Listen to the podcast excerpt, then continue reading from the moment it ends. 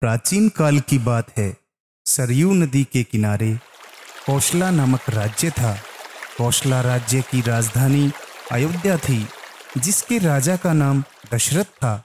राजा दशरथ के तीन पत्नियाँ थी, जिनके नाम थे कौशल्या, कैकई और सुमित्रा।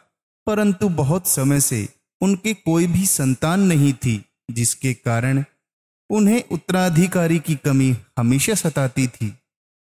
इसके विषय में उन्होंने ऋषि वशिष्ठ से बात की और पुत्र कामेष्टि यज्ञ करवाया। यज्ञ के कारण उनकी पत्नियों को चार पुत्र हुए। उनकी पहली पत्नी कौशल्या से राम, केकई से भरत और सुमित्रा से लक्ष्मण और शत्रुघ्न का जन्म हुआ। सभी राजकुमार शास्त्रों और युद्ध कला में निपुण थे। जब राम सोलह वर्ष के हुए, तब ऋषि विश्वामित्र राजा दशरथ के पास गए। और यज्ञ में विघ्न डालने वाले राक्षसों का अंत करने में राम और लक्ष्मण की मदद मांगी।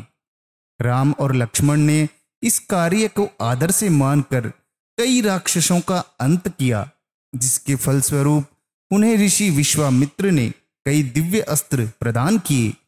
उधर दूसरे प्रदेश मिथिला के राजा जनक भी निसंतान थे। ऋषियों के कहने पर राजा जनक ने अपने राज्य के खेत में हल चलाना शुरू किया। हल चलाते समय उन्हें एक धातु से टकराने की आवाज़ आई।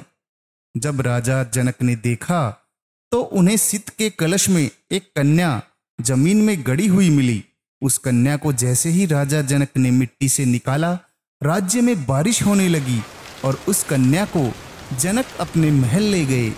सित के कलश में पाए जाने के कारण उस कन्या का नाम महाराज जनक ने सीता रखा।